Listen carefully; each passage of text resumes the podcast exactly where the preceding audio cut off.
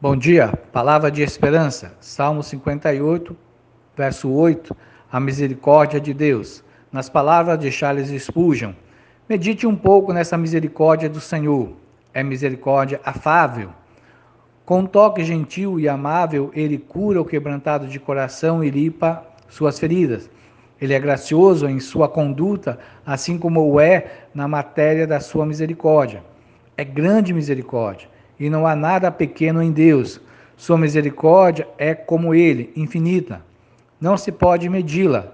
Sua misericórdia é tão grande que perdoa grandes pecados a grandes pecadores, após grandes períodos de tempo, e então concede grandes favores e grandes privilégios e nos eleva a grandes alegrias no grande céu do grande Deus.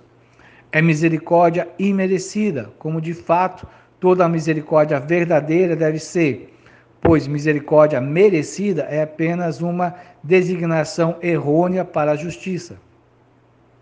Não havia da parte do pecador direito à bondosa consideração do Altíssimo. O rebelde teria ricos méritos em sua condenação caso tivesse sido sentenciado imediatamente ao fogo eterno.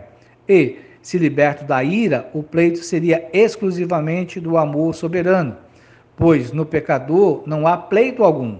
É rica misericórdia. Algumas coisas são grandes, mas têm em si pouca eficácia. Mas essa misericórdia é alimento para nosso espírito abatido, um unguento áureo para nossas feridas ensanguentadas, uma bandagem celestial para nossos ossos quebrados, uma carruagem real para os nossos pés cansados, um abraço de amor para nosso coração trêmulo. É misericórdia múltipla. Como diz Bunyan, diz: todas as flores no jardim de Deus são duplicadas. Não há misericórdia que não seja duplicada. Você pode pensar que tem uma única misericórdia, mas descobrirá que o que tem é um conjunto de misericórdia. É uma misericórdia abundante.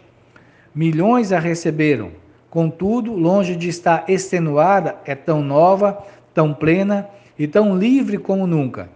É misericórdia infalível, nunca o deixará. Se a misericórdia for sua amiga, ela estará com você na tentação para impedir que ceda, com você no sofrimento para impedir que afunde, vivendo com você para ser luz e a vida do seu semblante e morrendo com você para ser a alegria da sua alma quando o consolo terreno rapidamente se esgotar. Oremos.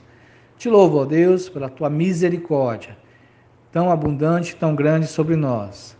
Ajuda-nos, Deus, a vivermos de modo que glorifiquemos o teu nome, que o adoremos sempre nesse exercício daquilo que nos é imerecido. Obrigado, porque o Senhor realmente tirou de nós aquilo que nós merecemos por ser misericordioso, a condenação ao fogo do inferno. Glória ao nome do Senhor e Salvador Jesus Cristo. Amém.